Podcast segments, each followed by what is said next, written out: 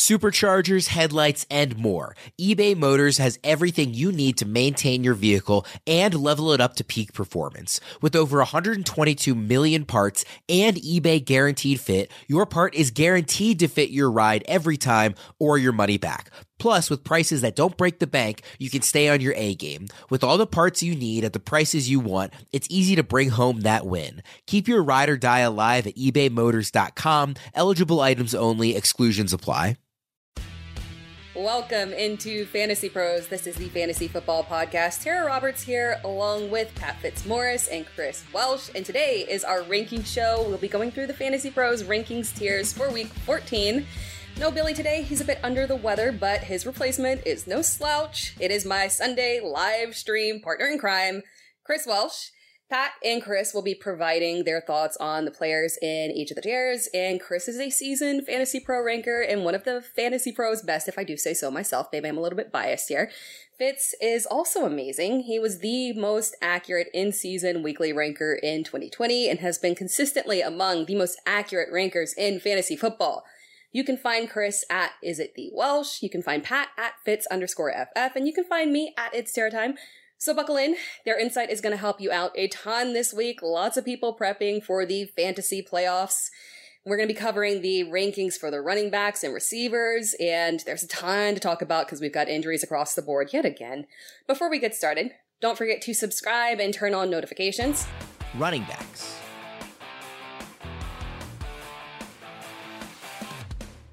Now we've got our top 20 players here. You can find our consensus rankings and tiers at fantasypros.com slash rankings. Now in this top 20 here, Pat, I'll start with you. What really stands out to you here?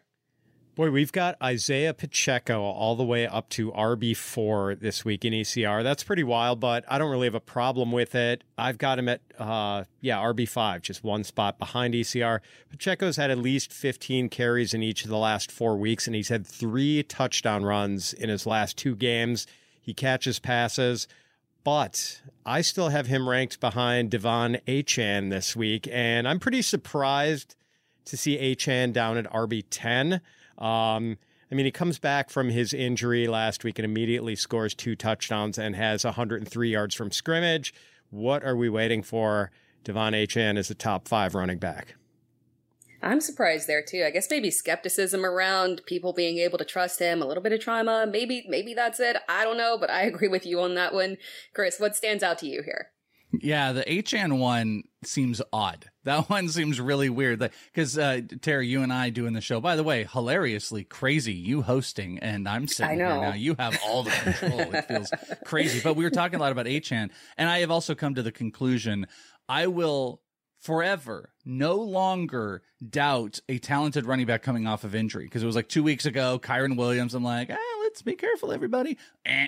and then Achane, same thing eh, it was wrong so I don't understand why, if we consider him RB1, like high end RB1, where it shoots in at 11. I mean, he had his second highest carry total in his game coming back from injury. He had 19 touches in this game, which is absurd. And we know the touchdown markers are high. So I agree with Pat. I think Achane is the one that should be the steady, steady incliner here. Uh, the other guy that stood out to me, and actually it, it, looks like it's starting to stabilize, but I'm really into Saquon Barkley this week, and I'm surprised Saquon. I, I, maybe I shouldn't be like too surprised that he's not going incredibly higher, but Saquon is one of those guys that um that I I think can push the top five Packers. They've been in top ten most fantasy points given up to running backs over the last month and the second most rushing yards to RBs over the last month. And a lot of projection totals. You're already seeing 90 yards. We have a three catch projection on uh, Saquon. And I think this team is playing from behind and they're going to be throwing the ball to Saquon as well. So I think Saquon has got more upside on the ranks. But if we are putting a hyper focus on what stands out as an oddity, it's Achane. It's definitely Achane here. And then, you know, the other one this is rubber meets the road here. Pat, you were dead right in all of the stuff you did last week about questioning Austin Ekeler. This is one we should do. I had almost wrote this whole thing about this, questioning Austin Ekeler's value last week. Oh, hey, he can be a 10. Well, this week, he is getting all the benefit of the doubt and he's coming in as a consensus number five. The problem is this is incredible matchup. Worst, worst run defense over the entire season in the Denver Broncos versus an Ekeler that has not broken out. We have not seen like a positive touchdown regression in his favor this um, so far this season, and we just haven't seen the volume. So which side breaks? And I feel like we've done this all year long. And Pat, I'd be curious what you have to say about Ekeler here because all season long, this has been like, oh hey, Tony Pollard stinks. Now he's going up against the Giants. Oh hey, this you know they always it like when we're just about fed up we get to this spot where they have the best matchup. If Ekeler can't be RB5 against the Broncos, he can't be at rest of season. Here's the problem. It's week 14, the most important week here. So I'm a little bit torn. I'm going on the side of giving him the benefit here because of how bad Denver is, but he's got to score touchdowns. Do you think he's still a RB10 or lower, Pat? That's my take too, Welsh. Like I I've been fading him pretty consistently in the rankings because I've seen the same things you guys have. I mean, he just does not look like vintage Austin Ekeler, But yes, with the matchup, I'm behind ECR, but I still have him in the top 10. I think I've got him at six or seven. So, um, yeah, you're playing him. If if you have Austin Ekeler and you've limped your way to the cusp of the playoffs with Ekeler perf- underperforming for you, um, you have to be pretty excited that maybe this matchup can help get him over and give you an Austin Ekeler type of performance. That's a good point there. You if you've made it this far with him, you've been starting him, now's not the time to bail out. It's just been so difficult to trust. But we'll learn a lot here. Wish we had learned it sooner in the season, but we will definitely learn a lot here in this matchup. By the way, guys, our consensus rankings and tiers can be found at fantasypros.com slash rankings. And make sure that you're also using my playbook app for our updated rankings. All right, we're going to jump into the B tier here. It is a small tier, but we got somebody that we want to talk about. It is just Breece Hall and it is just Derrick Henry. And we're going to talk about Breece Hall here. I was excited to talk about this one with you guys when I saw your rankings because Breece Hall, oh man, it has been a struggle for someone that we know has so much high upside here and is just being held back by team overall in that offensive line. ECR has him at RB21. Pat, you've got him at RB16. Chris, you've got him at RB19. So you guys are feeling Breece Hall, trusting him a little bit more this week. I'll start off with you, Pat, because you've got the, the more dramatic different from ECR here. RB16, what's the confidence level here with Breece Hall? Oh, um, not where I wish it was, Tera, but um, it's it's still some degree of confidence in a really, really good player. And um, Rich Hribar of Sharp Football, one of the the sharpest minds in the fantasy football industry, he noted earlier this week that among 42 qualifying running backs, Breece Hall is either last or second to last in a bunch of rushing metrics uh, over the last seven games success rate, explosive run rate, percentage of runs that have failed to gain yardage, percentage of runs to result in either a first down or touchdown. Like Hall is last or second to last in all of those metrics. And it's been really bad on the ground for Breece Hall lately. Yes, he's averaged 2.4 yards per carry over his last seven games, but he's also caught 36 passes for 290 yards and two touchdowns over that stretch. So he is still finding a way to contribute despite the severe limitations that his very mediocre supporting cast uh, imposes upon him. And look, I think Hall is one of the five or six most talented running backs in the league. And as bad as things have been for the Jets running game over the last seven weeks, uh, Hall's still RB 18 in fantasy points per game over that stretch. So I'm still going to trust him enough to put him in my lineup this week. And, uh, you know, the matchup against Houston, kind of neutral. It's not like it's a really difficult matchup. So I'm still playing him. I mean, the good news is, is that targets have been there regardless of who's at quarterback. So maybe we can have a little bit of a trust level with him. Chris, how are you feeling about Breece Hall this week? Yeah, I think Pat said it pretty well. I mean, the ultimately the problem is the offense. I want to trust. I think if you had Breece Hall, I mean, put Breece Hall on the Packers. You know, we're talking about him top ten every. Really, like 26 other teams if we had Breece Hall at. We're talking about him as one of the best backs and the best bets every single week. I mean, the target share he takes receiving as a running back is absurd. Look at this. I think it's 23 targets over the last three games. And he has had at least five catches in three of the last games.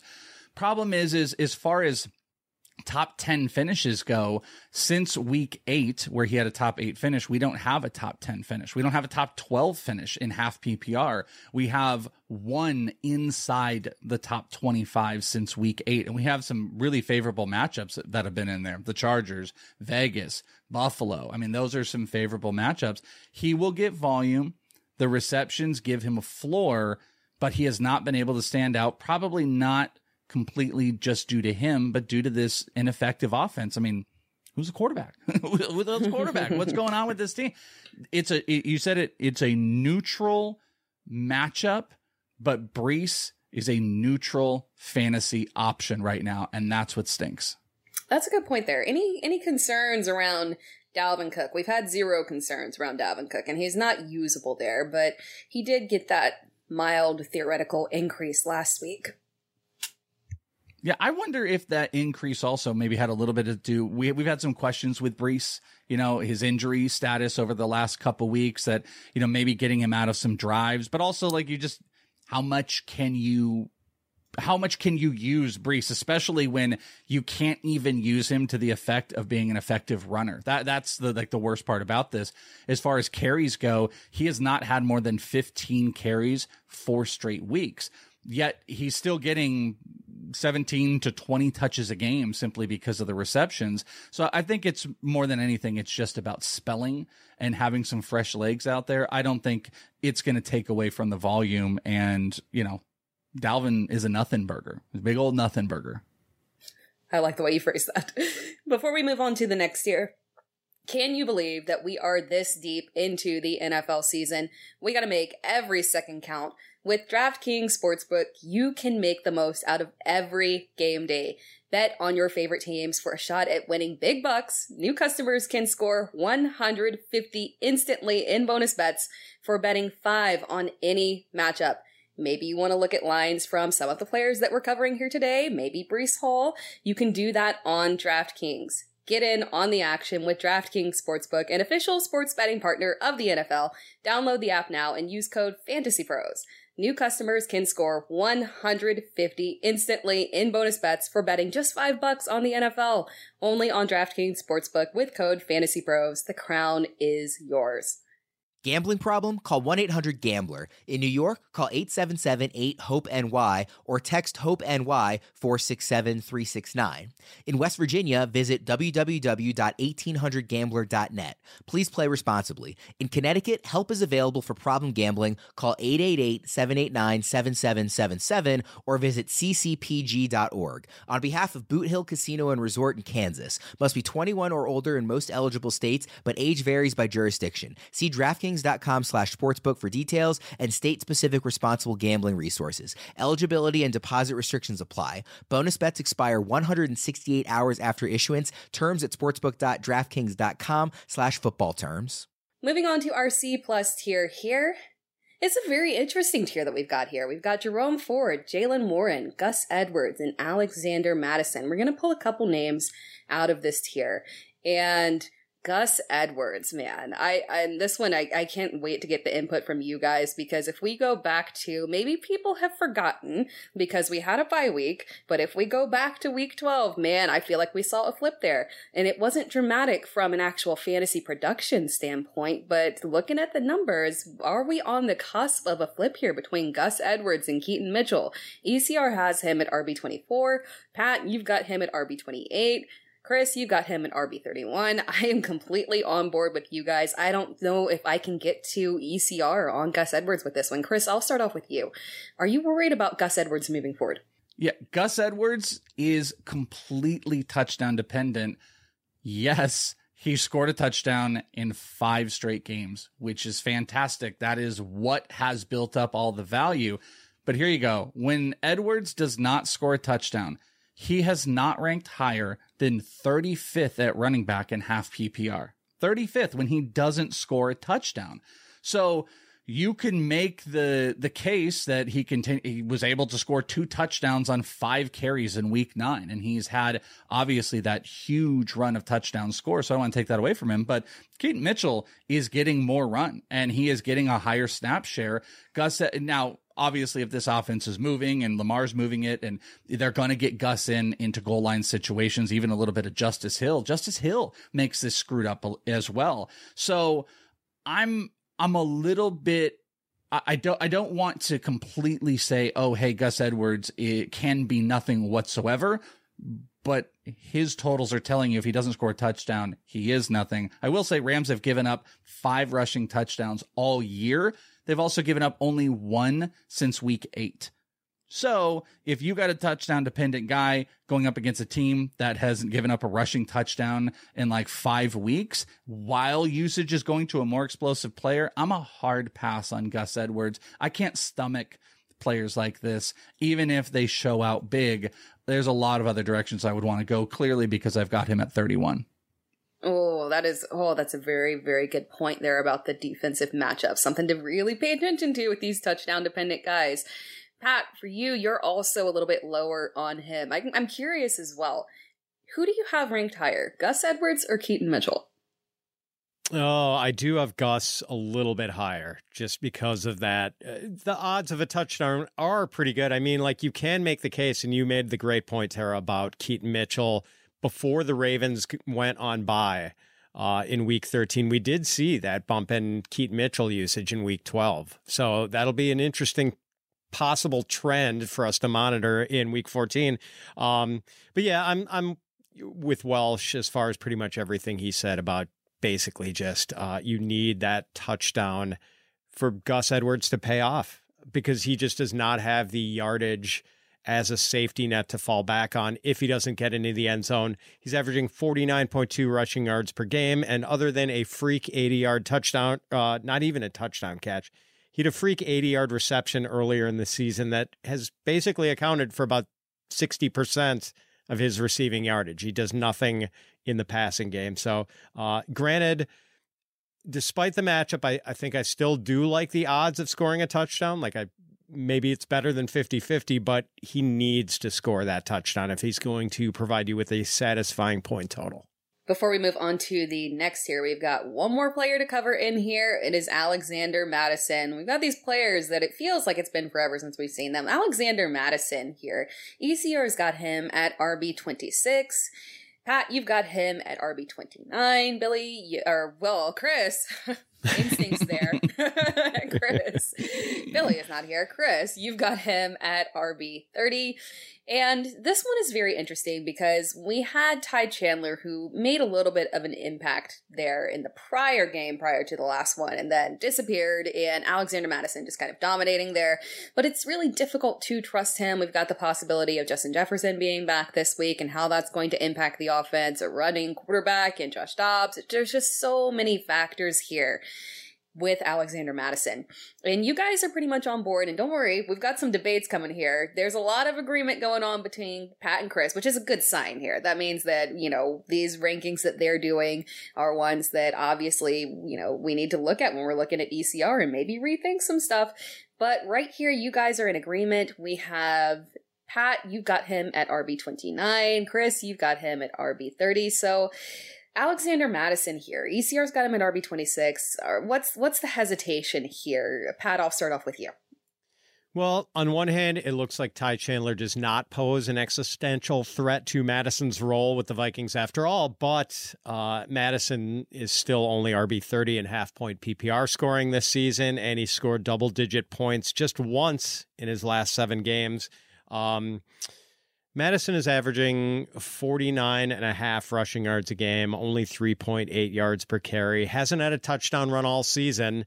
Um, he's had three touchdown catches, but as you mentioned, Tera, with Justin Jefferson coming back, maybe they don't need him to have that big role in the passing game this week. So um, Mattison has, even with Jefferson out, he's seen two or few targets, uh, two or fewer targets in each of his last five games. There's just not a lot to like here, even though Mattison is a pretty favorable matchup against the Raiders, who've allowed the sixth most fantasy points to running backs.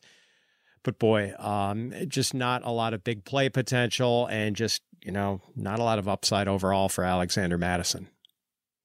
Chris, Pat mentioned the um, the matchup there against Las Vegas being beneficial, but it feels like we still can't really trust him. What are your thoughts around Alexander Mattison this week? Yeah, I, again, not to keep going with the same thing um, in, in agreement here, but I, I don't. Well, I, I have do have one disagreement. Is I don't know if we are affirmative that Alexander Mattison isn't, or that Ty Chandler isn't an existential threat. Like it was one game. We had double digit carries the two prior games. Mattison has not built any level of confidence into this offense outside of old coach. We got to just keep getting the same guy, then doing the same stupid stuff. You know, uh, Ty Chandler got, I think, four carries last week, but Mattison had 10. They had 14 total carries, and we had double digit carries the two weeks prior with Chandler. So I do think Chandler still poses some form of a threat while Justin Jefferson comes back while Mattison is also not that good. Over the last, uh, looking over here in half PPR, over the last six weeks, he has one finish inside the top 10, but the rest 30 or out. 30 or lower he has finished. And I know the one of the other little tiny disagreements you talk about the Raiders. The Raiders have been a favorable matchup, sure, but over the last 3 games the Raiders have held teams to under 100 yards rushing when this is a more predominant passing team and you can also pass on the Raiders. So I just it it kind of comes back to like the Gus Edwards thing. Like I need I want volume or big play. And guess what? Mattison and Gus Edwards they both lack both of those things. Mattison even worse maybe than Gus Edwards because there's not a touchdown threat. He does, he's not a big explosive play guy. He doesn't get volume and he's not a major touchdown threat. If I'm if I have to start Mattison, sure. But in this case, there's no reason to rank him high or feel that he's going to have a big breakout game. Mm, see, yeah, I'm I'm with you there in that if if we hadn't, you know, and I was pre-thinking, I do uh top ten waiver wire adds for the week here. And as I was pre thinking about my waivers heading into Sunday and in the middle of the games, my thought process was is that Ty Chandler is still worth an add or still worth a stash just in case last the prior week was a blip and we do see continued usage from him heading into the fantasy playoffs but the only the only issue I had there was that we had so many players getting injured, and we're actually gonna, that's a good transition into the C tier because there's somebody who has moved up into the C tier due to injuries. This is a big tier. We're gonna pull out multiple players here. And this is a very interesting tier. Usually this C tier has some guys that are obviously very questionable. We talk it over. We're feeling like we can't trust them. But this C tier, mildly juicy, if I do say so myself this week, for everyone dealing with those massive injuries that happen. Starting off, we've got Najee Harris, we've got Ezekiel Elliott, AJ Dillon, obviously benefiting from that injury to Aaron Jones, Keaton Mitchell, who we talked about with Gus Edwards, Chuba Hubbard getting time over Miles Sanders, Tyjae Spears, Devin Singletary, and Khalil Herbert. This is not the dreadful tier that it is sometimes this week. Maybe it helps that we only have two teams on a bye week, but we're going to pull out Ezekiel Elliott right here and talk about him first. Rhamondre Stevenson dealing with the ankle injury there, and we are getting Ezekiel Elliott season yet again. We are traveling back in time. This is going to be a fun one here. ECR has him at RB29. Pat, you got him at RB22. You were feeling Zeke this week. Chris, you got him at RB28. Spoiler alert, I'm not gonna lie. I'm kind of on Pat's side on this one here. I'm a little bit higher on Ezekiel Elliott. Pat, talk us through it.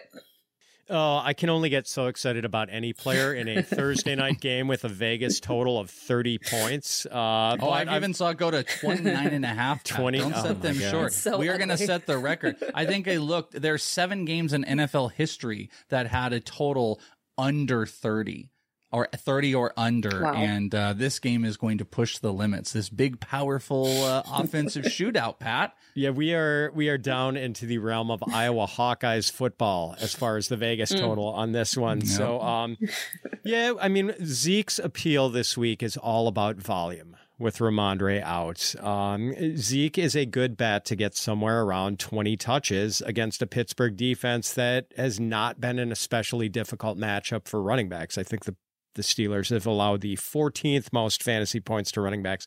And look, we're obviously not getting the glorious vintage Ezekiel Elliott of uh, you know his early Cowboys career, but I think Zeke is still good enough to provide low end RB two va- value if he gets RB one usage, and I think he's going to get it this week out of necessity. I feel the exact way. Yeah, to me, he's an RB2. You talked about it. Volume, volume, volume. He's got the receiving upside, had four catches, 40 yards. That's it. And that's just something that you can expect from him in this offense. That's a nice baseline there of eight fantasy points that you know you can get tacked on to whatever yardage he can muster up. And if for some reason, they Patriots just happen to luck up and get near the goal line. If it happens, probably not going to happen, but if it does happen, we know at the very least Zeke can fall into the end zone. Now, Chris, you are in line with ECR. Tell us about how you're feeling about Ezekiel Elliott this week. Yeah, this is like almost solely about how dreadful the Patriots are. That's the big thing. I completely agree. I want, I mean, I'm over here railing against non volume players, and then you present me a volume player. But guess what? I got Elliott over Edwards. I like him over some of those guys because I, I totally agree. This is a volume play. Uh, Elliott had 21 touches for 92 yards and five targets in this past game when Rhamondre was out. That's great. We know he's going to be able to get that. Steelers have also, by the way, given up 100 yards rushing on 24 carries to RBs on average this season, and they have average given up five passing targets to RB. So, I mean, that works well in his favor, but over the last month, Steelers are in the bottom eight. They've given up the eighth least fantasy points to RBs in that time, though there have been some touchdowns. And you're just giving me a volume running back on maybe the worst offense in football on a Thursday night game on short rest against a Steelers team that can play up or, you know, I mean, they can play either side of it, but the Steelers aren't going to be scared. What is the thing you can do on the Steelers? Like a couple of these teams, 49ers, you can pass on them. You can pass on them all day. The Patriots can't pass. There's I don't even know who their quarterback is. They they don't know who their quarterback is. So if they can't pass, the Steelers are going to just be able to put guys up front and the, and this is going to have to be Elliott catching eight passes in my mind for him to be able to be an RB2. So I'm not completely hating. You can start him. I like him over a couple of the guys we already talked about. I'd rather him than Mattison or Gus Edwards. But I just don't see crazy upside because I literally don't know if the Patriots are going to score a touchdown again this week. They might not score any points on uh, in this matchup. So it's cool. It's fun. It helps your teams with any type of injuries going into the playoffs, but it is pure volume with a bad supporting offense. And, and I'm just, I don't get super excited about that. That's a good point. Rankings in perspective. You got him ahead of Alexander Mattison. You got him ahead of Gus Edwards. So we are going with the volume here. Perspective in terms of these guys that we're pushing further back, a little bit riskier, and someone that is getting the volume play here. Someone else that could be getting the volume play yet again. Chuba Hubbard. We want to pull him out and talk about him here too. And I think you guys are feeling the potential volume on this one. ECR has him at RB30. Pat, you got him at RB25. Chris, you got him at RB22.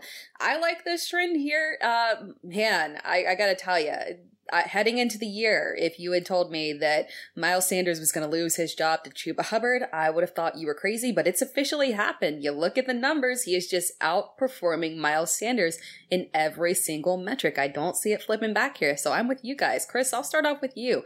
RB22. It might feel a little bit aggressive, but I, I feel like it's right. little hypocrite I might be because I'm about to make the case for a running back on a bad team, but uh, I do love Chuba Hubbard because Miles Sanders is done. He's cooked. The opportunity in my mind for Miles Sanders to revive this season was Frank Reich getting fired and whatever that new offense was. And guess what it was? It was 25 carries to Chuba Hubbard. It wasn't Miles Sanders. I'm ouch on Miles Sanders. This is Chuba's team. There's actually um, a decent amount of solid metrics underlining when you're looking at like um, broken tackles and big plays and what he's done yards after contact. Projections already have, I'm looking at PFF projections, 72 yards on 13 touches. Now he's coming off of this 25 carry game. Prior to this last game, he had also had double digit receptions in five straight games and had finished 25 or better at the position in four of the last five games and had a top 12 in the previous two games. So I'm in on Chuba Hubbard simply because I think he's getting more volume. You're seeing solid projections on a low amount of touches, and this matchup is pretty good with the Saints. They rank they rank 11th in yards after contact, or he ranks 11th uh, in yards after contact per attempt. While the Saints are giving up the seventh most fantasy points to running backs over the last month, they've also given up seven touchdowns to running backs over the last six games. This is a good matchup. Uh, the Patriots are atrocious. The Panthers aren't much better, but they can sling the ball and they will give volume. And this is a great matchup for Chuba. So I think you're getting 20 touches for Chuba again. And uh, I firmly think he's an RB2. That's a good point. That's how dire we are in terms of the Patriots point here. The team that is officially out of the playoffs and will be giving their first overall pick more, over to the Chicago Bears is probably a better offensive and overall team than the Patriots right now. Sad, but true. Pat, um, what are your thoughts around Chuba Hubbard here this week? Well, if we had any Panthers fans listening to the show, Tera, they just checked out after that uh, depressing so message. Sorry. So, uh, but yeah, I mean, I, I totally agree with Welsh here. Like the usage is just, it, it's exactly what we want. And I, I kind of hate that Welsh has outflanked me on the rankings here. Like I, I thought I was nice and yes. high on Chuba at RB25 and Welsh is three spots higher. But yeah, this is Chuba's backfield. A 65% snap share last week season high 25 carries, 104 yards, two touchdowns. And Welsh made the point about the Saints defense. And like, I don't think that can be underscored enough. Like, that defense has completely gone to seed over the last month, month and a half. Um, New Orleans was really tough defensively early in the season, and it has not been a good defense at all in recent weeks. So, yeah, I think Hubbard is a pretty appealing play this week. Um, and I apparently don't have him ranked high enough. Yeah, I, I have to do something about that. yeah. Get up there and we'll play chicken. we'll play a game of chicken. How high can we go? How high? I got 22. Your move, Pat. Your move. nice. We're going to talk about one more player in this tier here. And I feel like this one is less about the rankings and more about the potential of what can happen here and the level of trust that we can have with Devin Singletary. ECR has him at RB33. Pat, you've got him at RB35. Chris, you got him at RB33. So there's not a ton of difference between ECR, but I do feel like it's one that we got to talk about here because we went from trusting Devin Singletary and Chris, I know you'll talk about this one with me because of my lack of trust, my trust issues with Devin Singletary that I've had. But warranted this, this past week yes, warranted this past week finally. Um, we saw this flip here with Dameon Pierce, you know, feeling healthier, having more volume, goal line touches as well. And Devin Singletary, unfortunately, just kind of fade, still involved, but just kind of fading into the background here. Um, Pat, I'll start off with you. RB35, is Devin Singletary someone that you even feel that you can put into a starting lineup? Oh, maybe you could flex him if you were in a pinch. Um, but this is back to being a split backfield. Singletary did play five more snaps than Pierce last week, but Pierce had 15 carries, got a goal line touchdown, which makes sense. He is like 15 pounds heavier than Devin Singletary. Uh, just eight carries and one target for Devin Singletary. And yeah, maybe the matchup makes Singletary sort of fringy, flex worthy. Uh, the Jets have given up the eighth most fantasy points to running backs, but yeah, you just can no longer count on ample touch volume for Devin Singletary, and I think that makes him pretty dicey as a fantasy play in Week 14. Chris, how are you feeling about Devin Singletary? Yeah, if I well, I mean, you know how I was like, you know, beating the drum about it because he looked like he was the guy. And even when Dameon Pierce came back, they didn't go back to him right away, but I think I think the changing of the guard you can do quick enough with what just happened. I don't think they were overly committed to Devin Singletary, and for them to go 15 carries back into Dameon Pierce, I think really does put this in a complete split backfield. Now, I do think there are some things that still work in his favor. You know, Pat mentioned I think it was eighth on the year. Over the last month, the Jets are actually giving up the fourth most fantasy points to running backs, and on the receiving side on the season, that is something that the Jets have uh, been susceptible. They've given up the six most receiving yards to running backs, and they are, I believe, tied for third most receiving touchdowns to running backs. So the only reason I'm bringing this up is Dameon Pierce is going to get back into being more of the volume back. We saw that this past week with the uh, with the 15 carries. Singletary is probably going to do some damage again in uh, you know in the pass game eight carries this past week, 14 over the last two. But outside, if you take away this last game, he did have seven targets against the Jags. That might be back to his role.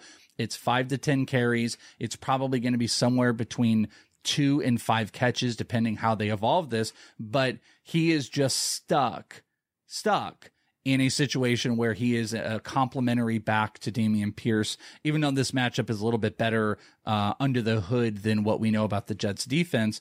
I think it's hard to view him as anything more than like, oh, I have, you know, I have injuries and I'm missing players. I need to get Singletary in. I'm not looking to flex him. He's the type of running back you you have, and you're like any other receiver I've got. You know, what's the receiver? Like if you're flexing, like you've got two other running backs and you're like, okay, should I put Singletary in the flex? Most likely the answer is no, based on what y- you are going to have on your bench at this point. So you're getting into the territory of him not being startable because I just don't trust him. Don't trust him anymore, and that that kind of stinks. Oh yeah, I I feel that. Before we move on to the C minus tier, it's that holiday time of year again. Looking for something different for that favorite person on your list. Think game time, tickets for sports, concerts, and comedy shows all make a fantastic gift this year, even if it's last minute. So many games to watch on any given day. Wouldn't it be better to be there live? The best way to get tickets to any of these games this month is on Gametime, the official ticketing app of Fantasy Pros, Fantasy Football. Gametime is the only ticketing app that gives you peace of mind with your purchase. They let you see the view from your seat before you buy, so you know exactly what to expect when you arrive. Their all in prices show your total upfront, so you always know you're getting a great deal and it takes no time at all. You can buy tickets in seconds with Two taps. Download the Gametime app and redeem code Fantasy Pros for $20 off your first purchase. Terms apply. Again, download the Gametime app and enter code Fantasy Pros, all one word, for $20 off. Download Gametime today. Last minute tickets, lowest price, guaranteed. All right, this T minus or C minus tier here. Zach Charbonnet Dameon Pierce, who we just talked about with Devin Singletary, Roschon Johnson, Ty Chandler, who we talked about here, Kareem Hunt. We've we've talked about so many of these guys here. Is you know, Pat? I'll start off with you. Is there a preference here in terms of a guy that you would pull out of this tier?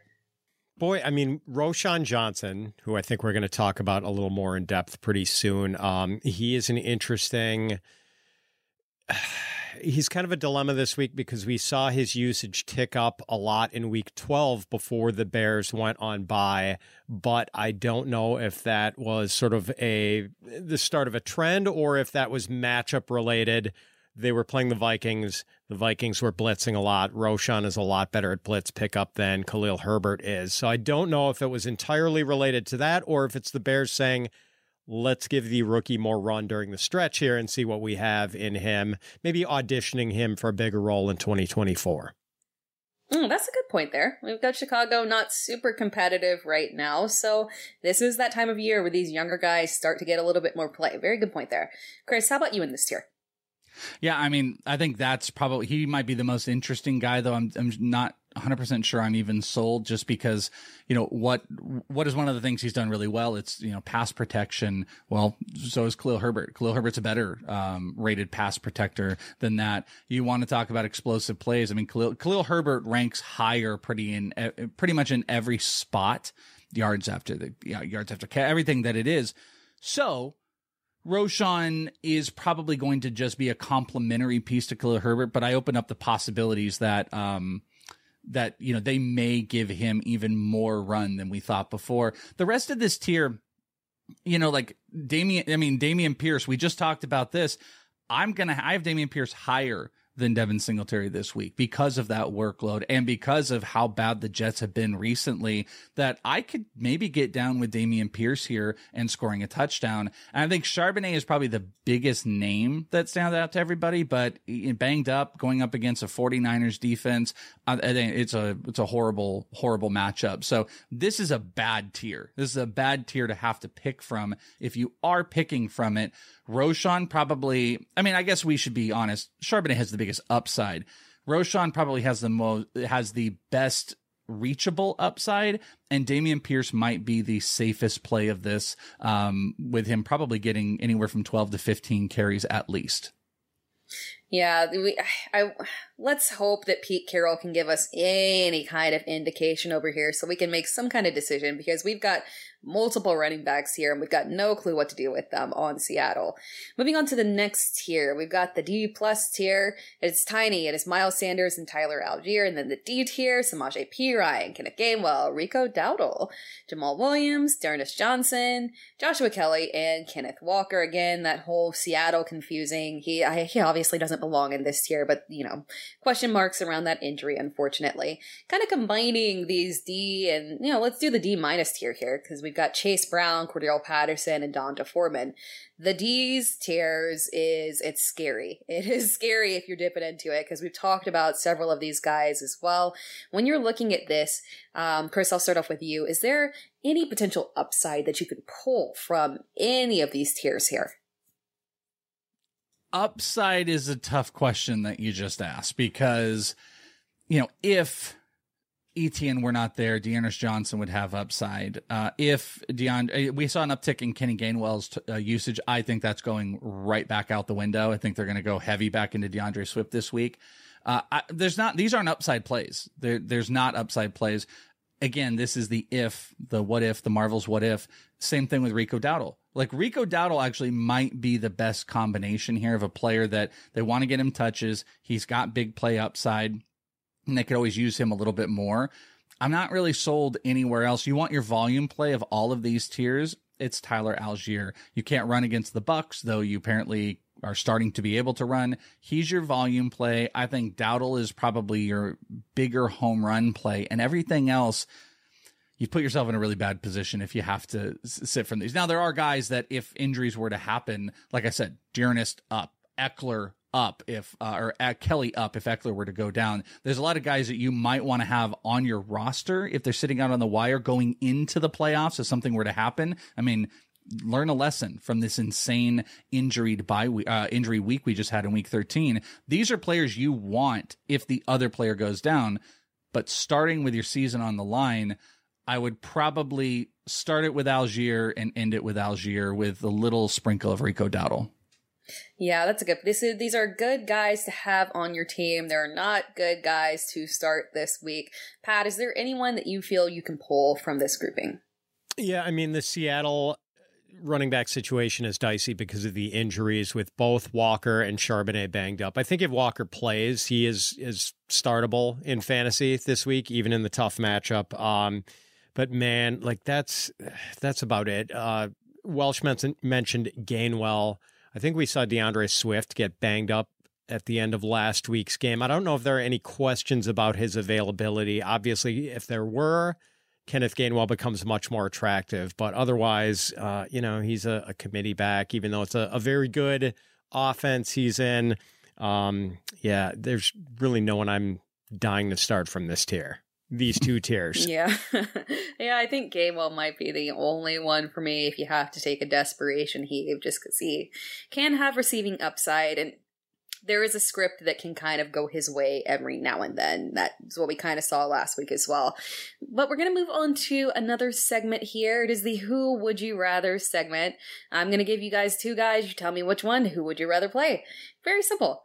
The first one is Jerome Ford versus the Jaguars or Jaylen Warren versus the Patriots. Pat, who would you rather, Jerome Ford or Jaylen Warren? Oh, really close. I have Jaylen Warren ranked one spot ahead of Jerome Ford this week. Uh, both of them low end RB2s. Not a great matchup for Jaylen Warren. The Patriots ranked second in DVOA against the run, but Najee Harris is not completely healthy. I think he was not practicing as of yesterday. And, um, we've seen the Pittsburgh running game be pretty effective over the last month overall, so maybe they can overcome the tough defensive matchup. I think we know the Steelers are going to want to run the offense th- through their running backs rather than put the hands uh, put the game in the hands of Mitch Trubisky, their backup quarterback. So um, Ford's a decent play against the Jaguars. I, I, think I actually feel better about the Cleveland offense now with Joe Flacco at quarterback than I did when they had D- Deshaun Watson at quarterback, which seems really weird. But um, I, I still like Jaylen Warren just a smidge more than Jerome Ford. That is a good point. That offense potentially getting to gel a little bit more, maybe, hopefully, kind of so, if Flacco officially gets this job. Uh, Chris, how about you? Who would you rather, Jerome Ford or Jaylen Warren?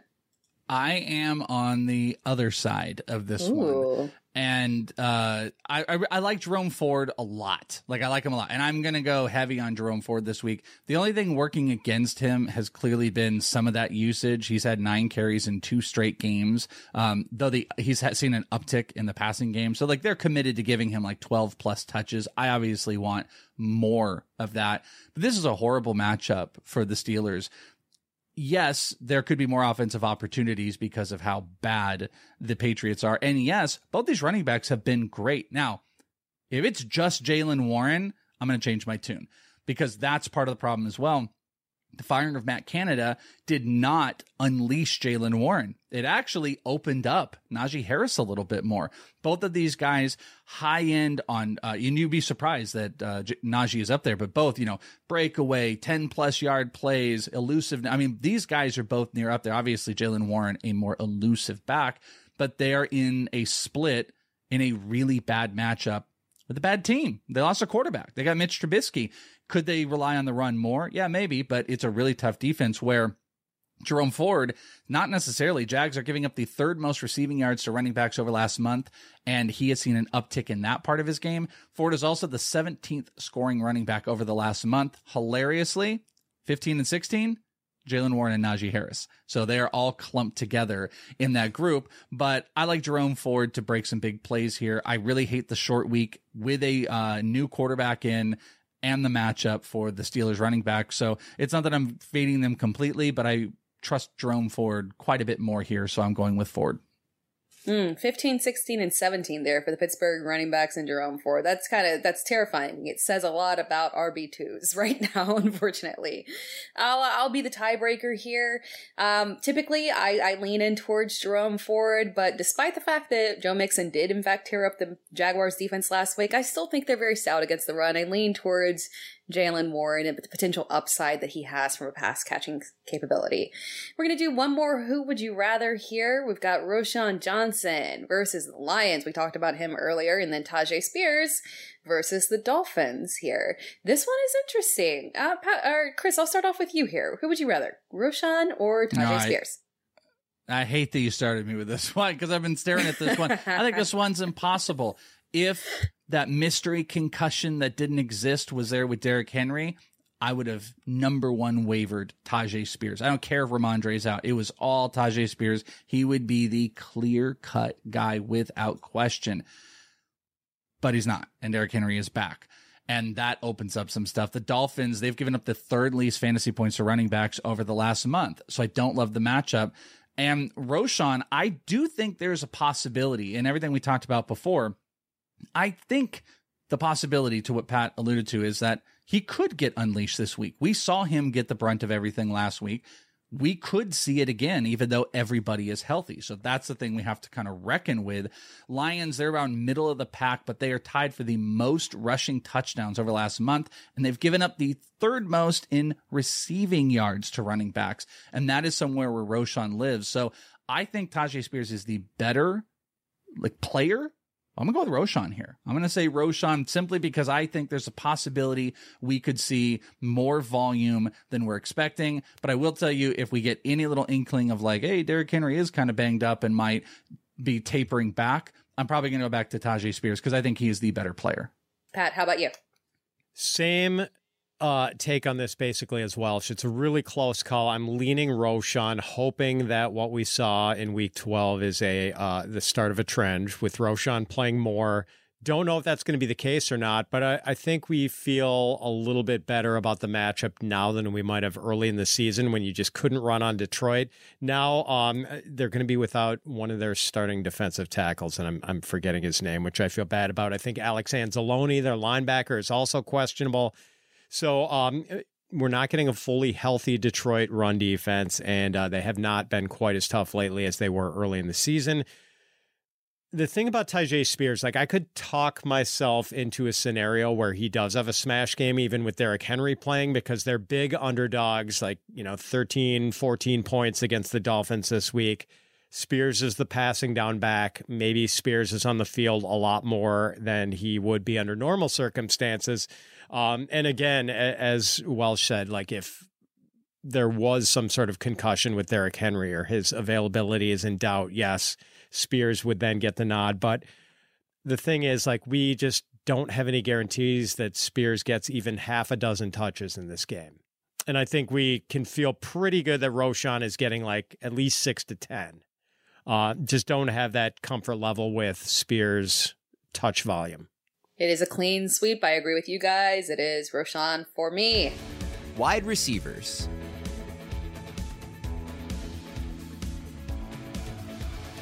Now we're going to look here at this top 25.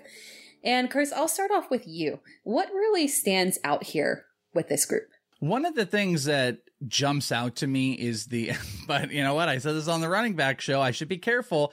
I, I'm, I almost want to delete what I just said. I was like, we're really jumping back into Trustin Jeff and Justin Jefferson at the very tippy top, but I don't know what silly thing is going through my brain. I do kind of like Jordan Addison.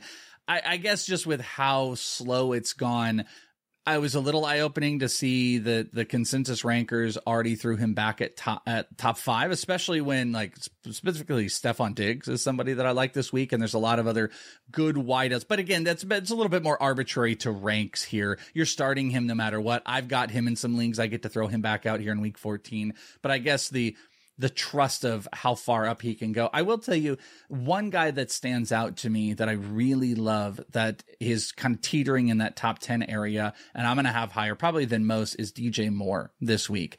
And specifically it's for DJ Moore, it has been about just the return of Justin Fields because prior to that injury, those last two weeks before Fields had gotten hurt, we saw Justin Fields and like, or we saw DJ Moore, I believe, with two top five finishes. Well, since he's returned, he has had a six and a 12 finish in half point PPR. He's had 22 targets and 18 receptions over those games. This weekend against the Lions, he's also given the fifth best wide receiver cornerback matchup according to PFF. And the Lions have given up the fourth most fantasy points to wide receivers over the last month. Seven receiving touchdowns. That is tied for the most as well. Targets are up there, receptions are up there. So Justin Fields makes DJ Moore a high end wide receiver one. This matchup works and it's a bad corner matchup for DJ Moore. This is a prime spot for him to thrive. He comes in at number 10.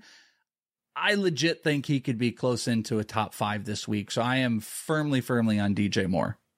Yeah, I don't disagree with you at all on that one. A lot of times people look at Detroit and they think about the progress that defense has made, and it has made real progress, but you are 100% right. They have been lit up through the air. Teams try to keep pace with Amon-Ra St. Brown and Jared Goff. They're higher scoring games, and it just keeps happening over and over and over again. You gotta trust that even in a divisional matchup where things can go a little sideways sometimes. Pat, how about you? What stands out here? Yeah, uh, DJ Moore being in the top 10 is one of them for sure, but totally agree with Welsh. She deserves to be there. Like he and Justin Fields have just clicked, and the matchup is great. Also in the top 10, and it's nice to see Michael Pittman. I was flagged for a false start penalty on Michael Pittman in 2020, where, uh, you know, I was ahead of the snap count. And um, oddly enough, Michael Pittman finally, uh, you know, locking in here as a wide receiver one with Gardner Minshew at quarterback. And Minshew is just peppering Pittman with targets week after week after week. So it's uh, it's been all volume for Pittman, and it has been glorious. One of the guys I, I'm questioning whether he should be ranked as high as he is. Nico Collins, who I love, and I, I, know Welsh is high on too. And Welsh made a great call when I was on a show with him and Scott Bogman earlier in the year back when Nico was like in the 30s or 40s of the wide receiver rankings, uh, Welsh, like he was just picked a click that week, and Nico did indeed have like some smash game. It might have been a two touchdown game for him. I like him a lot, but man, the Jets have just uh, annihilated wide receivers this year. Like they just erase good wide receivers. So even with Tank Dell out and maybe Nico in for a target bump, I just don't know if I can get on board with Nico inside the top 20 for week 14. I, I want to just jump in. I completely, and thank you for the nice shout out, but I completely agree because Nico's like two straight weeks of 100 yards plus. He's had 21 targets, two touchdowns. Everything is ramping up. And then Sauce I mean, it's like you said, it, it's not just like the entire secondary. Like he's going to get locked up with no tank. Sauce is going to be locked on Nico Collins. And that opens up actually why I kind of will probably talk about later. I like some of the other pieces there, but I completely agree with you, Pat. Nico is tough to get into the big range. The bigger question is when you're talking about the top 25, is it scary enough that he can't start? And that's what I struggle with. I don't think he should be as high as the consensus ranks. I think that's like a no brainer. You're definitely pinpointing that. But like, is it bad enough that you take Nico and you go, all right, he's 18, which is already pretty low relative to like, you know, his performance. That's where he's at right now on the Fantasy Pros consensus ranks. But it's like, do you go outside the top 25? You know, you start guys like Brandin Cooks, who we'll talk about. I mean, like, how bad does it get? So that that's the tricky part about how everybody's starting here. But Nico is shouldn't be as valued as well as his performance has been because this is a brutal one. Yeah, I'm with you guys here. This one is this one is really tough here. You want to love and be all in on Nico on this one, but you can't deny what Sauce does to opposing wide receivers. You can't deny it. I will go back, Pat, to what you were saying about Michael Pittman. I too, I too false started. I was one year ahead, um, but it's okay because that means that just means we got him at value this year in terms of drafting him. I will shameless plug the Scott Fishbowl. He's been like he's been one of the most the brightest spots of my team. Michael Pittman just absolutely showing out. The target volume is incredible. All right, we're going to go ahead and jump into the tiers here. We'll start off with the B tier. Before we get into it, um, as a reminder, you can find our consensus rankings and all the analysis that you need on these players at fantasypros.com slash rankings and make sure that you're also using the My Playbook app for updated rankings as well. Now, this B tier here, we're going to pull out one person here Brandin Cooks, Cooper Kupp, Jayden Reed and Calvin Ridley and Garrett Wilson. This is a good little tier here with some guys with some potential upside. Very interesting to see Brandin Cooks moved so far up here, but you know, matchup and opportunity, and he's been consistent, but he's not the guy that we're actually pulling up here. Oh, no, no, no. It is Garrett Wilson that we want to talk about here. Garrett Wilson with mm, as of the filming of this right here, we don't know who that quarterback is going to be, unfortunately. ECR has him at wide receiver 29. Pat, you've got him at wide receiver 24. Chris, you got him at wide receiver 28. You're in line with consensus. Pat, you're feeling a little bit more positive. Are you, is it, is this regardless of who's at quarterback? Or are you feeling maybe that we get a nice little bump here if Zach Wilson, crazy to say, but we will get a bump if Zach Wilson comes back here? Yeah, I can't get over that. That um, it has come to that for Garrett Wilson investors that we are actually hoping uh, for the return of Zach Wilson at quarterback. Um, but like, let's face it, Zach Wilson would be a vast improvement over Tim Boyle, whose two starts were disastrous and who was released earlier this week. Um, but look, Garrett Wilson is still getting targets. Uh, and of course he is. Like he is the only game in town for the Jets. The the Jets have no other credible wide receivers. So Wilson is averaging 10 targets a game this season and despite all the quarterback woes, he is still on pace for 95 receptions.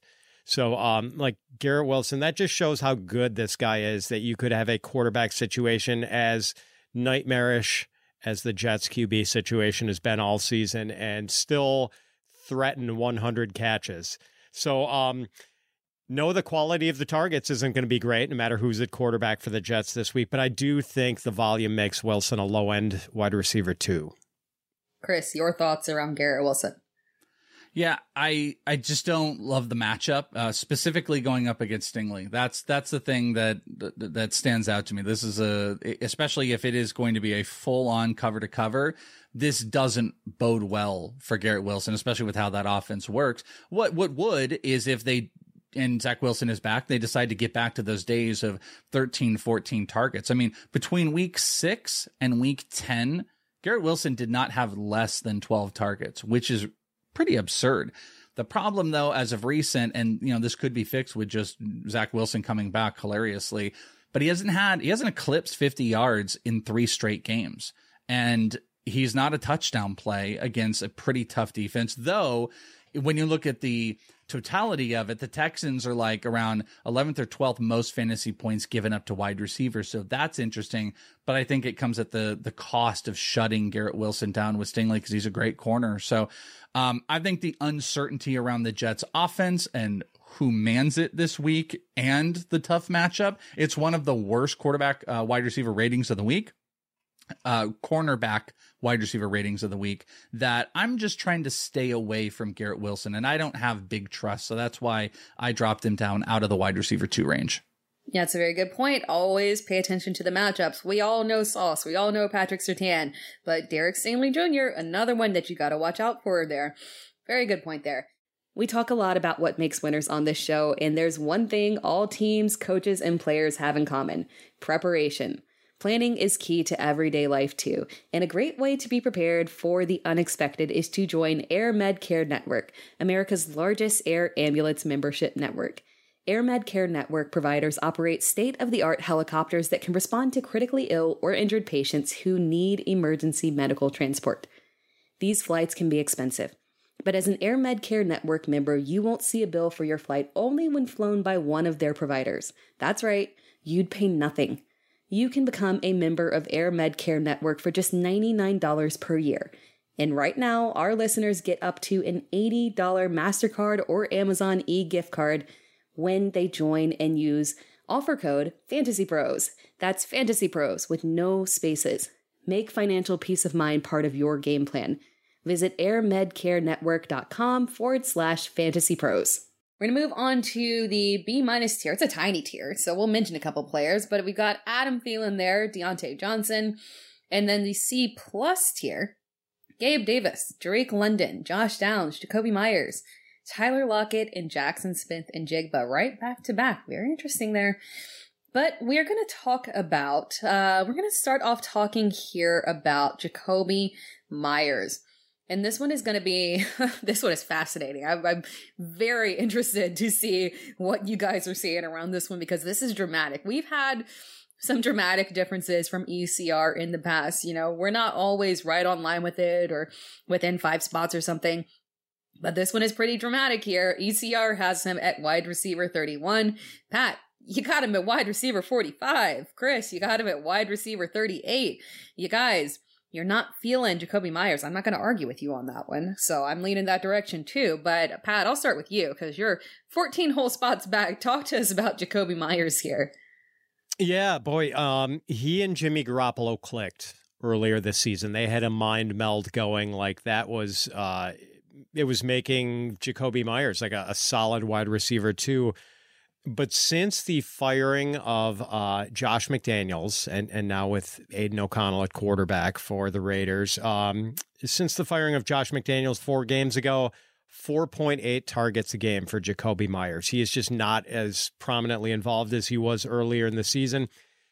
He is like needing remarkable efficiency. He's averaging like 10 yards per target over those four games um, just to get to 46.8 yards a game over his last four. So um, just not involved enough in the Las Vegas offense for you to feel good about starting Jakobi Meyers this week. Yeah, and it's funny, you know, I think as we as we are speaking, literally, I think he is dropping in ECR. Like I can see it ticking. If there was a little clock, like a countdown of players moving, we would see Jakobi Meyers trickling down as people start to realize maybe they're, you know, honing in on our experts here and saying, huh, we might be a little aggressive on Jakobi Meyers. Talk to us about Jakobi Meyers, Chris. Yeah, people are just starting to put in their ranks and they're like, nope, nope, nope. I think it's hard to get super excited about him. I mean, I, I guess I, I have him higher than Pat, but Pat and I both are just like he's not a wide receiver three. It's not something you want to you don't want to bank on him this week because also I think the like high end upside doesn't exist. He has not eclipsed one eclipsed 100 yards this entire season. Since that quarterback change, this the game against Kansas City, that was the highest reception a yard total he had had all year on 79. I don't have a big trust in him. Now here's the thing I will throw out though coming off of a bye and reestablishing, having an extra week to get back into that offense. I do think there's a possibility if they want to get back to where they were before, you can't just throw to Davante Adams like Antonio Pierce talked about every single game. You've got to split it up. They started using Hunter Renfrow again a little bit, which that muddies this because that was the thing that made Jakobi Meyers so great is he was the secondary piece to Davante Adams when uh, defenses were you know locked into coverage the Vikings have also played a little bit better, but they're still giving up the 10th most fantasy points um, on the season. They've given up a ton of yards. I think they're in like the top 12 as far as that goes. I think there's a possibility that Meyers could overperform in how he's done over the last, let's say, two months, but I'm not going to bank on it. And I think that's what everybody sees. The upside is lacking with Jakobi Meyers, and that's why he's outside the top 36. Another guy here that you guys are not banking on, Gabe Davis. I guess you're not feeling Gabe Davis boom week here. ECR has him at wide receiver 34. Pat, you got him at wide receiver 40. Chris, you got him at wide receiver 37. You guys not feeling Gabe. I get it.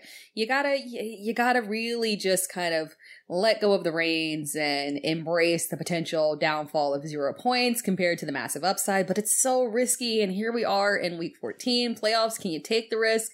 Chris, I'll start off with you. Are you are you willing to take this risk with Gabe Davis? I mean, I'm clearly not, but I'll do it over Jakobi Meyers. This that's a friend thing. Jakobi Meyers, I have them back to back.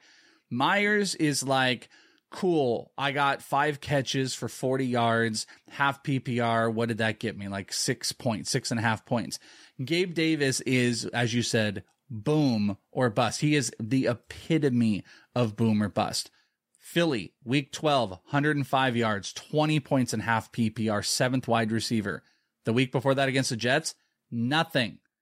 Week bef- after before that, Denver, six targets, 34th overall at wide receiver, nine points. Nothing against Cincinnati in week nine. So he scored more points in week 12 than he did in week 9, 10, and 11 combined. And that's not the only time he's done that. He's had three other single digit scoring, like under five point days this year. So it is solely about do you believe, will he do that boom? And I don't like to bank on that type of stuff. Uh, Kansas City, obviously, if you're playing from behind, you're going to be slanging the ball, but I think the Bills want to run a decent amount. Kincaid has been a bigger force in the offense. I'm not super interested in Gabe Davis unless I am going for an absolute home run play. He's a no, he's a no in you know DFS formats and stuff like that because you can't take that big zero. So th- this just isn't my type of player. Gabe Davis isn't mine. Um, obviously those big highs are huge highs, but um, you know, like you know, like your electricity bill, you know, you can pay every month or you can get the equalizer. I'm an equalizer type of guy. I'm not a like, oh, I'll take the discount this month and pay a little bit. Like, give me the equalizer so what I know what I have. That might be boring and it's me getting older, but he's not the equalizer. Oh, that's a good point. I guess I'm not the equalizer. I'm more pro Gavis than I or Gabe Davis than I should be. But Pat, tell me why I should not, because you are even further back on Gabe Davis this week. It's not a it's not a great matchup, although Kansas City's defense has kind of been reeling a little bit lately, struggling trying to, you know, hold things together over there in Kansas City. But at the end of the day, it's still a tough matchup here. Yeah, um, it's funny how quickly people have climbed back aboard the Gabe Davis bandwagon. Uh, because from week 10 to week 12, Gabe Davis had two catches over a three game stretch. Like two catches. Uh, then he has 105 yards and a touchdown against an Eagles defense that has been absolutely barbecued by wide receivers for the last month and a half or more. And, uh, you know, now Davis is back in everyone's good graces it's funny. Like Davis early in the season, he is very big play dependent, and I get it. Uh, it's exactly what Welsh was talking about. Like it, you were getting consistent production from him early in the season, but it wasn't volume driven at all. It was just that he was making big plays so reliably and so consistently, like he was just managing to pop every week despite the modest target counts he was getting. But now, like things have changed because we have seen Dalton Kincaid and Khalil Shakir get more involved in the Buffalo offense, and that has diminished the role of Gabe Davis even further and he didn't have a great role to begin with. So now the usage is really dicey. Um, yeah, last week, big spike in usage against a bad Eagles pass defense. But I don't think that means that we should trust Gabe Davis going forward. Yeah, debatable whether uh, the Chiefs matchup is a good one or a bad one. I'm I'm considering it kind of neutral for the purposes of this, but man, I just don't think we can count on target volume. So I've got to leave Gabe Davis out of the top 36. Oh man, that one is a that one is a tough one for me, but you guys, you guys are right. Philadelphia's defense, the gift that keeps on giving. Moving on to the moving on to the C tier here. We've got it's a big tier here, and I always say this: C's get you degrees. This is it right here. This is the the tier that can it could get you somewhere. There are quite a few guys that you can pull out of here. We're going to talk about one in particular. Um, going down the list, I mean, we've got Elijah Moore, potential concussion to Amari Cooper. We got Jordan Addison, Tee Higgins, George Pickens, Odell Beckham Jr. Chris Godwin, Romeo Doubs, Demario Douglas, Noah Brown, Jerry Jeudy. It's quite it's quite the tier here of guys that you can flex. And the one we want to talk about here is Jordan Addison and people are a little bit concerned here. ECR has him at wide receiver 40 the Justin Jefferson factor really getting people here. We talked about him in the opening of the show when we talked about the overall rankings and the fact that Justin Jefferson has jumped up so high already. Pat, you've got Jordan Addison here at wide receiver 32. Chris, you got him at wide receiver 34. So you guys are more pro Jordan Addison than ECR right here is. So Pat, I'll start off with you. Um, what are what are your expectations for Jordan Addison this week? Maybe I am being a little overly optimistic. I mean, I, I do think the return of Justin Jefferson devalues uh, Jordan Addison somewhat, but in the first five weeks of the season when Jefferson was healthy, Addison had 19 catches for 249 yards and three touchdowns. Uh, he was at least flex worthy back then. And granted, that was with Kirk Cousins at quarterback for the Vikings. Um, and he was throwing at one of the highest rates in the league. Josh Dobbs is not the passer that Kirk Cousins is, and he's probably not throwing it 40 times this week, uh, at least not if the Vikings actually want to win the game. Ultimately, though, I am betting on Jordan Addison's talent. Like, this is a really good player, and I don't hate the matchup at all against the Raiders. So I, I think that even though he's probably not seeing double digit targets this week, um, that he can do enough to be like worthy of a wide receiver three or a flex spot in your lineup. Yeah, this is a tough one here. I mean, you hit it, you hit the nail right on the head there yes, we've got to change at quarterback here. And that does affect things and it makes us, you know, a little bit weary of what we can expect from Jordan Addison with Justin Jefferson. But talent is talent. And we saw immediately in the beginning of the season the way that he was able to dominate in terms of being, uh, having that touchdown equity. It should continue. And I tend to be a little bit higher on him as well. Chris, you're a little bit higher. You've got him at wide receiver 34. Talk to us about Jordan Addison.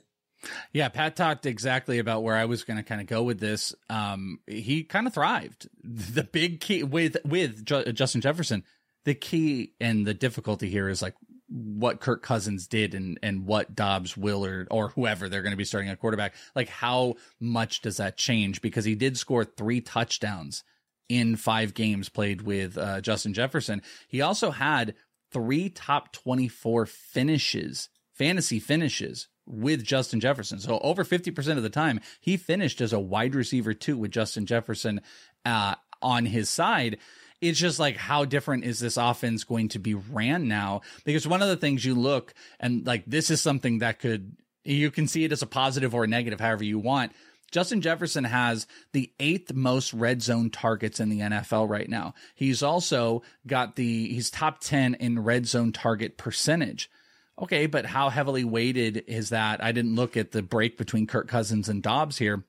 He was scoring a lot of touchdowns while Kirk Cousins was the guy. He has scored uh, Jordan Addison has scored one touchdown since week eight. And now Justin Jefferson's going to come in and he's going to obviously have a big red zone share. I just think a lot of people you'll look at these number twos. I mean, we're talking up guys like, you know, Brandin Cooks and whatnot, and people look at number twos and they can thrive as wide receiver twos or threes in fantasy. But Justin Jefferson comes back and everyone goes, okay, well, Addison is now no longer startable. That's not the case. If anything, you're going to have worse cornerback matchups against Addison. He does great things with the ball in his hand. I think he's still going to get targets. He had 10 targets last week and you had a bye in between this.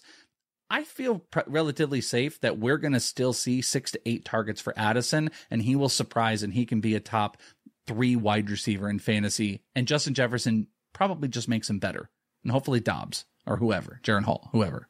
That's a good point here. I mean, maybe there's some bias seeping in here of people pushing him back because of Justin Jefferson, but we were going through the tiers earlier. We saw how high Brandin Cooks is now, despite the um, dominance of CeeDee Lamb. So you can't you can't overlook these wide receivers twos just because you think that they're not going to be able to produce. And Jordan Addison is one of those guys. Moving on to the C minus tier here, we've got Khalil Shakir, Jonathan Mingo, Zay Jones, kind of interesting over here with the injury to Christian Kirk. Maybe he starts to trickle up a little bit here. Jalin Hyatt, Alec Pierce, and then the D plus tier as well with Jameson Williams, DeVante Parker, Tyler Boyd. We'll kind of combine these two tiers here just for the sake of numbers for us to talk about. Is there anyone in particular, and Pat, I'll start off with you, that you um, would be interested in pulling from this tier? Oh, um, the uptick in usage for Jonathan Mingo is kind of interesting, but I'm I'm more interested for 2024. I think than uh, putting the most important weeks of the season in the hands of uh, the rookie. But he's he's intriguing for sure. Like DeVante Parker, if Demario Douglas does not clear concussion protocol, which he apparently had not yet as of this recording, and they have a Thursday night game boy, uh, DeVante Parker, as uh, you know, gross as it would be to put him in your lineup in maybe a must-win Week 14 game, um, he did have four catches for 64 yards last week, and you have to figure he's going to be involved again this week if there's no Demario Douglas. You you heard it first here. We talked about Ezekiel Elliott earlier. Now we're talking about DeVante Parker. We're pro New England Patriots. I'm kidding. That's a joke. We're not pro New England Patriots here. This is a desperation heave that, that Pat is right about. Volume could exist if Demario Douglas is unable to suit up. Uh, Chris, from this from this tier here, who are you looking at? Yeah, I'm, I'm glad Pat pivoted back off of Mingo because it's Mingo for me, 100%. He gave a little bit of taste and then he just, uh, you know, boom, off of it because I want Mingo. 16 targets over the last two games, 10 catches. He's had at least 60 yards in both of these. Thielen gets a lot of the number one coverage. And anytime, I mean, if you, I know it's hard to watch uh, Panthers games, but you watch, Mingo is getting stared down, whether he's being thrown to or not on a heavy amount of drives right now. Like he has be, he's gone from, you know, whatever it was, first look to Thielen to Sanders to Chuba. He has now become like a second, first to second look at all times. Now the problem is the Saints are a much rougher matchup for wide receivers, fourth least fantasy points given up over the last, uh, or actually on the entire season. But because you can run on them and Chuba might adjust this a little bit. They're also doing short yardage passes to Mingo, which is what Thielen, we saw a lot of Thielen making big plays. I think you can get some volume out of Mingo, and this is a pretty brutal tier of wide receiver. There's some names, there's some fun ones. Um, I don't mind the DeVante Parker if Demario Douglas is out, like you mentioned. I think Quentin Johnston is thriving a little bit, and the target shares are at least going up. But this is the guy, Jonathan Mingo. I agree, 2024 is probably the place but I think we're going to look back on this back half of the year with Jonathan Mingo, and we'll we'll reference what has happened in the back half to why we love him so much uh, next year. I, I agree. Um, in my top 10 waiver wire, Jonathan Mingo made the cut this week. So I'm on board here as well. I think as we, you know, get towards the end here, season, you know, looking to next year and building upon, not really preparing for the playoffs because it's not going to happen, preparing for the future, we could see an uptick in terms of these younger players, Jonathan Mingo being one of them. Moving on to the D tier here. It is a big tier. It is jo- Darnell Mooney, Justin Watson, Darius Slayton, DJ Chark, A.T. Perry, Cedric Tillman, Jalen Guyton, Dontayvion Wicks, Rashod Bateman, Trey Palmer, and Christian Watson. And we'll we'll see. Is there anything we can pull here? And and I'll you know spoiler alert, Pat. You know who I'm going to pull here. I think you can already predict it here, but I'll I'll I'll wait for you guys to take your pickings here. Um, Chris, I'll start off with you. From this tier, is there anybody that you would like to pull? And this is a pretty brutal one. Dontayvion Wicks, I think, is interesting. Um, I don't know if that has be your guy. I mean, we're going to talk about yeah. it here in a little bit. Give me every single Packer this week. Um, every Packer I love more than I. I'm saying this rhetorically, not to you guys, but I love them more than you. So maybe not you, but like whoever's out there. I love Packers this week, and Wicks is sneaky. And part of the problem with the Packers has been they just got so many like nice weapons, and Love has stepped up. If Watson is out Doubs up, Jayden Reed up, and Wicks is super sneaky. So Wicks is probably the one that jumps out to me. But boy, do I not like most of these players. So I'm glad actually now I got to go first because Wicks is probably the only guy I would have some interest in. Because by the way, I mean, I'm going to mention it, but like the Giants are like the worst. Over the last month, they've given up the most fantasy points to wide receivers. Uh, I think they've given up the most receptions or tied 57 receptions it, it's bad. It's bad for the Giants, and this is a very good matchup for all Packers. You did. You spoiled it. It is Dontayvion Wicks for me, 100%. It's it's funny. We see, you know, the potential of Christian Watson going out. A lot of times these these wide receivers, you know, you're like, okay, it'll go to the third option. So we'll get an uptick for Romeo Doubs or Jayden Reed. And, you know, you'll see that. But a lot of times with these receivers, if there's one specifically that slots into the exact role of the player that goes out, they see the most benefit there. And that's Dontayvion Wicks slotting in exactly for that role that Christian Watson plays, that big play receiver. And we already have seen the connection that Jordan Love has. They clearly trust him. Him and Matt LaFleur trust Dontayvion Wicks already. So yeah, I'm I'm excited for the potential of what he can be if we have extended miss time from Christian Watson here. Pat, is there is it Dontayvion Wicks for you? Is there anyone else here that you can pull? It is Dontayvion Wicks, and if it weren't for Jayden Reed being so impressive as a rookie, I think people would be talking about uh, Wicks being like one of the uh, under underpraised gems of this rookie receiver class. He's been really good. But another guy who's kind of in the same category as far as a rookie who is maybe going to be thrust into a bigger role, um, Cedric Tillman. And like, I really like Cedric Tillman as this like big bodied bully of a, a wide receiver and kind of a nice complement to Elijah Moore if indeed Amari Cooper is out this week. And we've seen Joe Flacco sort of reinvigorate the Cleveland passing game maybe Tillman could be kind of a sneaky play this week if you, you know, are pretty desperate at wide receiver.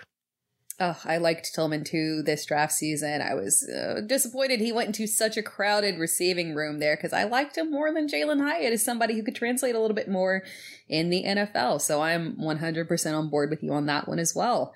By the way, everyone, if you want a chance to win a signed DK Metcalf Seattle Seahawks jersey, courtesy of Pristine Auction, the premier autograph sports memorabilia auction house, you need to subscribe to the Fantasy Pros YouTube channel right now. Comment below on any video, and that is it. We'll be announcing the winner on the channel, so make sure you turn on notifications so you can know when new videos are up and claim your prize. Now we're going to move on to another Who Would You Rather segment here. And this is a fun one. I would never guess that we would be doing this Who Would You Rather with this first one here. But it is Cooper Kupp versus Brandin Cooks. Crazy, we're here, but we're here. Oh man, Pat, I'll start off with you. Cooper Kupp or Brandin Cooks? Oh, this brings up the dilemma about how long to hold on to your priors. And uh, right now, I am holding on to my, I'm, I'm clinging to my Cooper Kupp priors, like Leonardo DiCaprio at the end of Titanic, clinging to the wreckage. Uh, I think hypothermia is starting to set in, and I'm I'm going to go under the surface of the water pretty soon here, because Kupp has been held underneath 50 receiving yards for six straight games. Uh, maybe his ankle still isn't right. Maybe it won't be right for the rest of the season. And the matchup against the Ravens this week is is just toxic. But man, we know how good Cooper Kupp can be. And I, I feel like he's still a good bet to get seven or eight targets. And like I know I'm gonna get this actual question: Kupp versus Woods, or yeah, Kupp versus Cooks from at least like one Twitter follower, someone on Discord this week, and I'm going to tell them Kupp, and they're just going to be like, really? You know, like I, I don't think they're going to believe it. But I feel like we could look back on this one and be like, you know, Kupp winds up with eight catches for 90 yards. And like, why were we going to the guy who's only had five uh, or more targets like a few times this season? And, and that's it. Cooks has seen more than five targets in only two games this year. And yeah, he has been crazy efficient and the touchdown rate has been through the roof and the Dallas passing game has just looked splendid over the last month and a half, but I don't know if we can count on that sort of volume uh, resulting in like, you know, great fantasy point totals week after week after week the way they have so far. And and yes, going against the Eagles, this great matchup, and, and everyone just roasts the Eagles. But I do still think Kupp is the slightly better percentage play, and I know I'm in the minority of rankers who feel that way. This is such a tough one for me here. I'm gonna, oh man, Chris, I'm gonna let you do this one first because for everything that Pat said, the matchup here, it just, it's so hard for me to let go of my pride and not say Cooper Kupp when the matchup is just so juicy for Brandin Cooks. What what's which way are you leaning? Yeah, I'm actually surprised that Pat and I are going to agree on this one. Not that Pat and I wouldn't agree. Um, Pat and I are on a lot of the. Actually, we have a. I think a, a same general space of uh, thought process, except he is just exponentially a better ranker than I am. My God, but like th- this is this is a really funny one because it is like pure true talent versus one of the best matchups of the week. My problem, and, and you probably get a vibe if you've listened to like the running back in this episode, really touchdown dependent players I find difficult over just like core lockdown guys. Yes, Cooper Kupp has struggled this year, but since the bye week, he has had an increase every single week in his target share. He had the one, then five, then eight. He got a touchdown. This is a bad matchup, but he's starting to feel it a little bit. The confidence is getting back there. You know, Puka takes some focus away from that.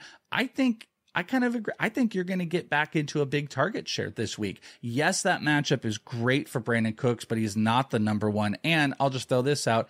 Here are Brandin Cooks' finishes when he doesn't score a touchdown 76, 89, 61, 81, 97, 49. If he doesn't score a touchdown, he is all but one time not been a top 50 wide receiver. So there is no core balance to like, okay, awesome. He cut now he could go and catch seven for 120 with no touchdown this week. And he bucks that trend because it is the Eagles. The Eagles also have a pretty hyper focus on how bad that secondary has been in this type of matchup. They can't play down once again. Not to say that Brandin Cooks won't get involved, but I'd bet on CeeDee Lamb. I'm not betting on Brandin Cooks. I'm going to bet on the guy that really actually didn't get me there, but I did invest high with, and I'm going to go with Cooper Kupp this week, and what I know is a very critical week. Oh man, I don't know. I, I'm gonna have to put some thought to this. You guys have almost convinced me. It's just so tough for me not to lean into that matchup there and go with Brandin Cooks. I think I'm going Brandin Cooks and I'll hate myself for it. Um, we'll talk about it, I'm sure, next week. All right. One more Who Would You Rather? Tyler Lockett versus the 49ers or Jayden Reed versus the Giants. We're talking about another Packer here. It's happy time for me and Pat. Pat, who you got here? Yeah, go pack, go. I'm going Jayden Reed in this one. Um, with Christian Watson dealing with this hamstring injury, Reed is going to have an enhanced role, and his usage had been increasing even before the Watson injury. Um, not only the targets, but he's getting carries every week.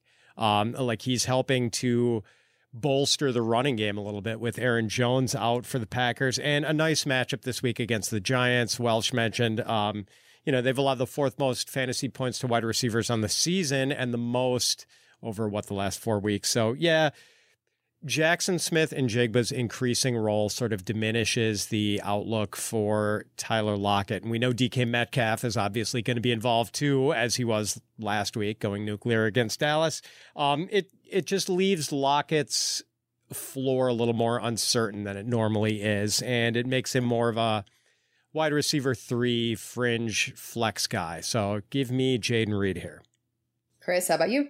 Yep. I mean, if you couldn't know that I was going to go with. I love Jayden Reed. I've been yelling about Jayden Reed for weeks here, and this is the best. Ma- it's literally the best matchup last month. Most fantasy points from the Giants. He's had at least Jayden Reed uh, four receptions in four straight games, and if Watson is out, there were the top two wide receivers were already given a favorable matchup.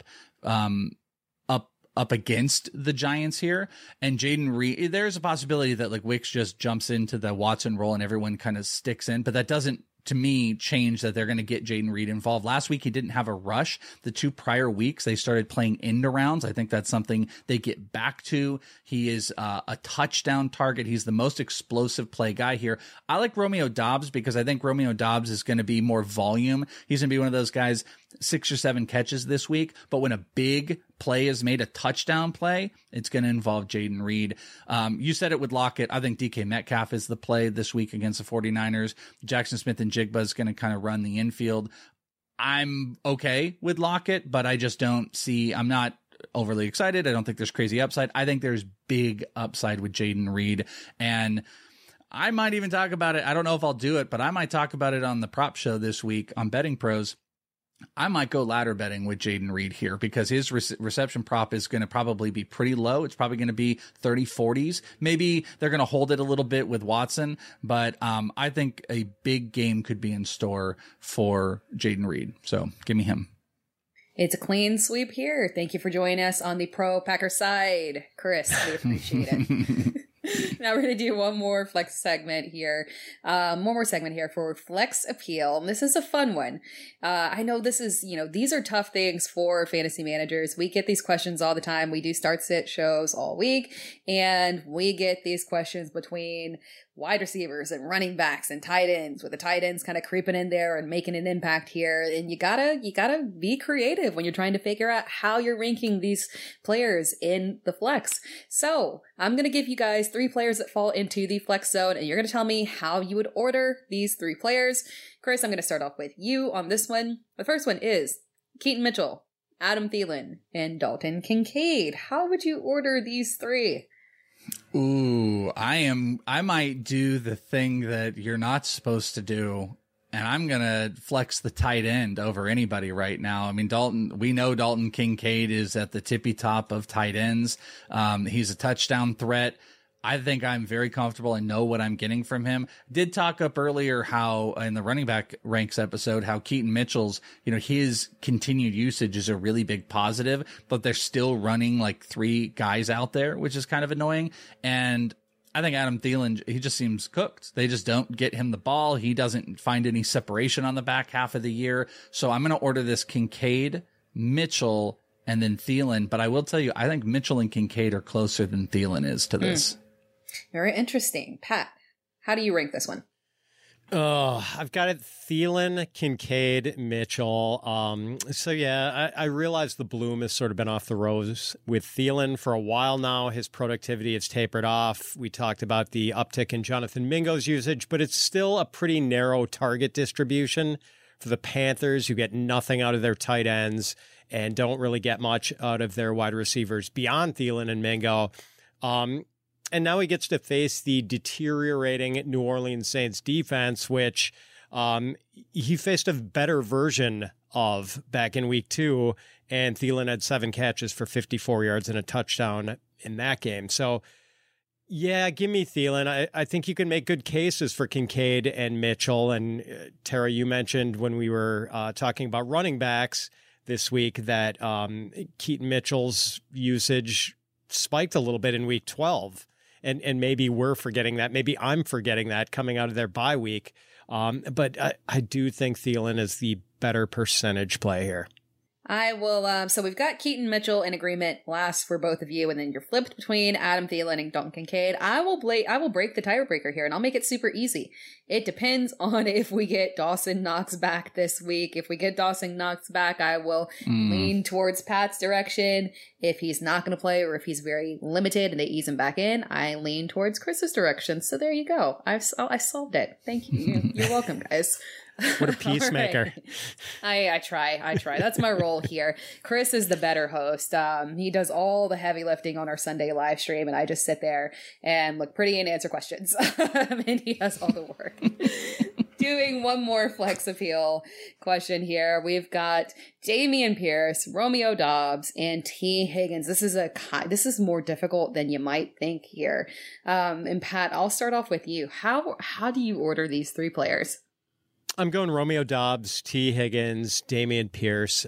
I think we know Tee Higgins is the best player out of this group, but uh, Doubs is is probably going to be really heavily involved. Welsh mentioned it, like six to seven catches, not out of the question with Christian Watson out and uh, the, the good matchup against the Giants. Higgins, though, is back to being playable. I think we saw that the Bengals passing game will at least be functional with Jake Browning at quarterback.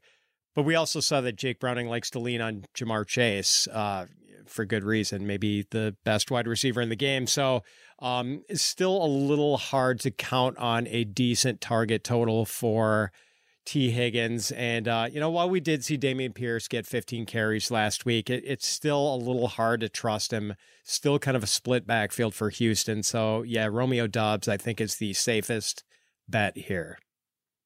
Chris, how do you order this one? I'm also going Romeo Doubs at the top. I think that's the core piece here. I flipped. Uh, I have Dameon Pierce at two and Higgins at three. Ja'Marr Chase is Browning's number one, number two, number three, number four, number five target. So it is going to be Ja'Marr Chase all day long. Irwin was getting involved, so I'm just I'm just not interested in Higgins. Um, not that I'm not that interested uh, or that interested in Dameon Pierce, but the 15 carries, maybe more of an up. I mean, they showed us like, hey, we're going to give him more. So what does that equate to this week? So you know, I'm bringing Singletary down. He still is in a split backfield, but I'll trust that. Also, maybe him getting goal line carries and maybe getting a touchdown. I think the probability of Pierce getting a touchdown over Higgins is bigger.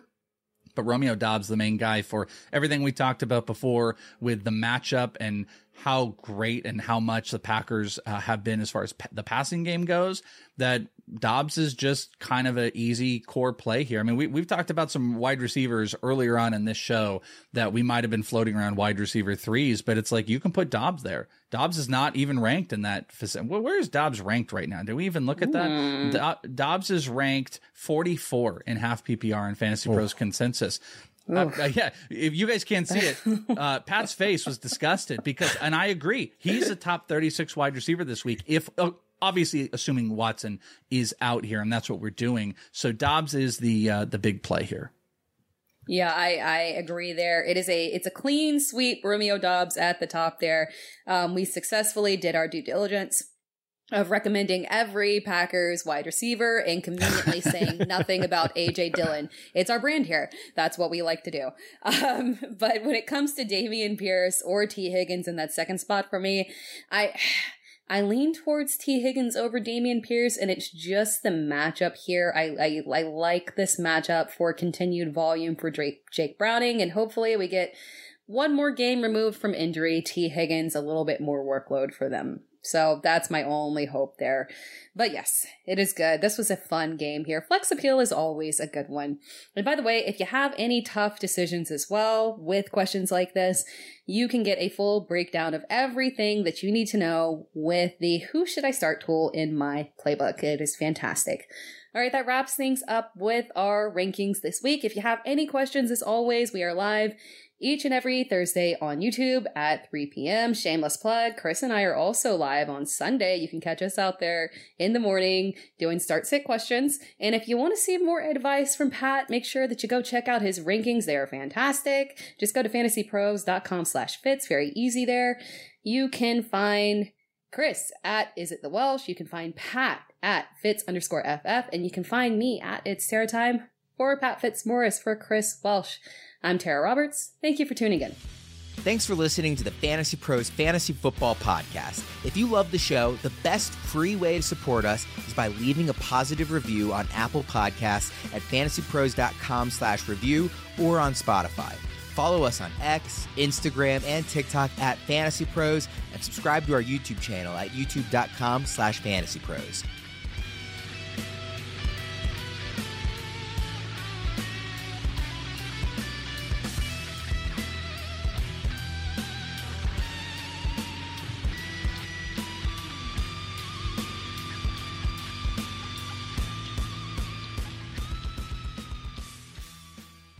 Infiniti presents a new chapter in luxury, the premiere of the all new 2025 Infiniti QX80, live March 20th from the edge at Hudson Yards in New York City, featuring a performance by Jon Batiste. The all new 2025 Infiniti QX80 is an SUV designed to help every passenger feel just right. Be the first to see it March 20th at 7 p.m. Eastern, only on iHeartRadio's YouTube channel. Save the date at new-QX80.com. Don't miss it. 2025 QX80 coming this summer. Does money stress you out? Let Facet flip your financial chaos into clarity. Finding Facet immediately put us at ease. Facet's innovative approach to financial planning ensures your money works as hard as you do, enabling members to experience the joys of having your finances in order. And that makes us Facet for life now, I guess. Visit Facet.com, F A C E T.com to learn more. This ad is sponsored by Facet. Facet Wealth is an SEC registered investment advisor. This is not an offer to buy or sell securities, nor is it investment, legal, or tax advice. These testimonials are from current Facet members who are not compensated. All opinions are their own and not a guarantee of a similar outcome. Allstate wants to remind fans that mayhem is everywhere. Like in the parking lot at your kid's Pee Wee Championship game. A trophy bigger than your five year old is blocking the rear windshield of the car in front of you. As they reverse into you, you're stuck on defense. And if you don't have the right auto insurance coverage, this crash could drain your athletic fund. So switch to Allstate, save money, and get protected from mayhem like this. Based on coverage selected, subject to terms, conditions, and availability. Savings vary.